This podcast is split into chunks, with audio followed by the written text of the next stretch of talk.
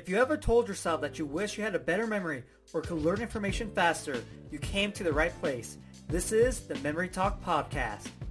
What's going on? Johnny here. And on this episode, I want to talk about something that you don't even probably notice. And it's a huge mistake that you're making. Now, most information that you're given is in some sort of format, or maybe it's just completely random. But people think, hey, this information is in front of me, so I have to learn it as it is. They don't take time to think, hey, what if I organize information differently so it's a lot easier to learn? And that is a huge mistake people make all the time.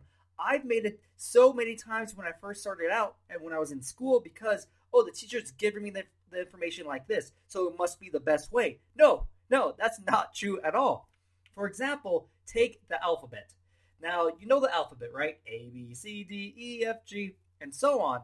But let's say you memorize the alphabet starting from A, then going to Z. But maybe you want to be able to recall the alphabet backwards, right? Like when the cops pull you over, I want you to repeat it backwards. And so, if you memorize it from A to Z, it's going to be more work for you to recall it backwards.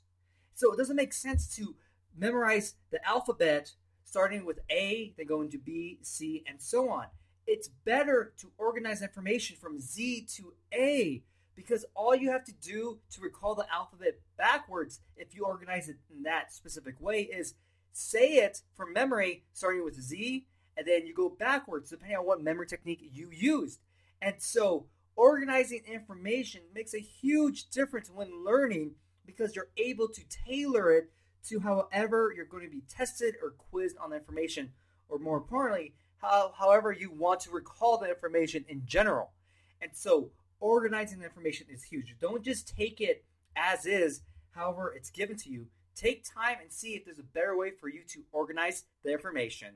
If you want to learn more memory techniques, get your free memory program. A link is going to be in the episode description and the podcast description. Also, if you haven't subscribed to my podcast yet, subscribe, share it with everyone, and if you have a minute, I would greatly appreciate it if you left me a review. Hopefully, you enjoyed this episode, and I'll see you next time.